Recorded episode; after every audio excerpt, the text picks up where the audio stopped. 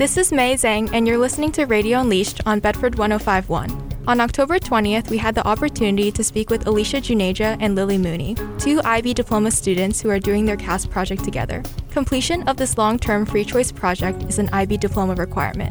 This year, Alicia and Lily are taking on empty bowls for their CAS project, and they speak about what this entails. Empty Bowls is a fundraiser that BHS puts together for New Horizons using unique ceramic bowls that the students create to serve soup in at the event. So the event is held um, in the BHS Commons. This year it's going to be November 12th, and um, it's right before the opening night of the theater company's musical. Lily elaborates on the history behind Empty Bowls and its significance as a widespread fundraising movement. It started out as a grassroots movement that was meant to work towards ending food poverty, and it was a way to give students the opportunity to kind of spearhead helping the people in need. Alicia and Lily talk about the logistical details of the event. Admissions to Empty Bowls is $10, and that comes with a ceramic bowl, and you can fill up your soup in that bowl and also get bread along with that, and those proceeds all go to New Horizons. If you're interested in